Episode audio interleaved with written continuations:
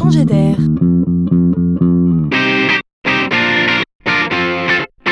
C'est la chronique de Laurent Collen. Pour qu'on les aime toujours, les marques misent sur l'expérience client. Tellement tu seras bien soigné que tu en oublierais presque le produit ou le service que tu achètes, pourrait-on résumer. D'un autre côté, ces mêmes marques travaillent dur pour digitaliser la vie du client par souci de simplicité bien sûr, mais aussi et surtout de productivité.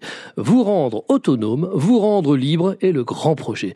Et puis il y a les marques premiers de la classe, zélés dirons-nous, qui font les deux en même temps. Le projet de PSA, entendez Peugeot et Citroën, l'illustre à merveille. On a décidé ici de repenser l'accueil en concession et plus particulièrement l'accueil à l'atelier pour les réparations.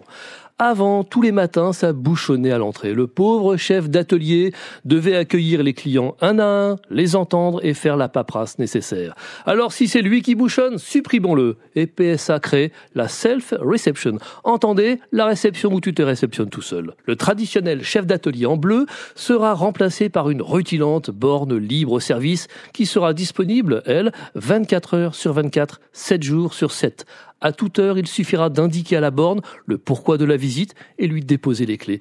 Gentiment, elle tendra par retour un code pour mieux récupérer le véhicule une fois la réparation terminée. Ne reculant devant aucun sacrifice, le nouveau chef d'atelier en forme de borne jouera aussi à la caissière et procédera au paiement plus de fluidité, moins d'humain, plus d'amplitude horaire pour le client. Comprenons que l'allemand Audi teste le même procédé en Allemagne. C'est bien l'atelier de demain qui se dessine ici.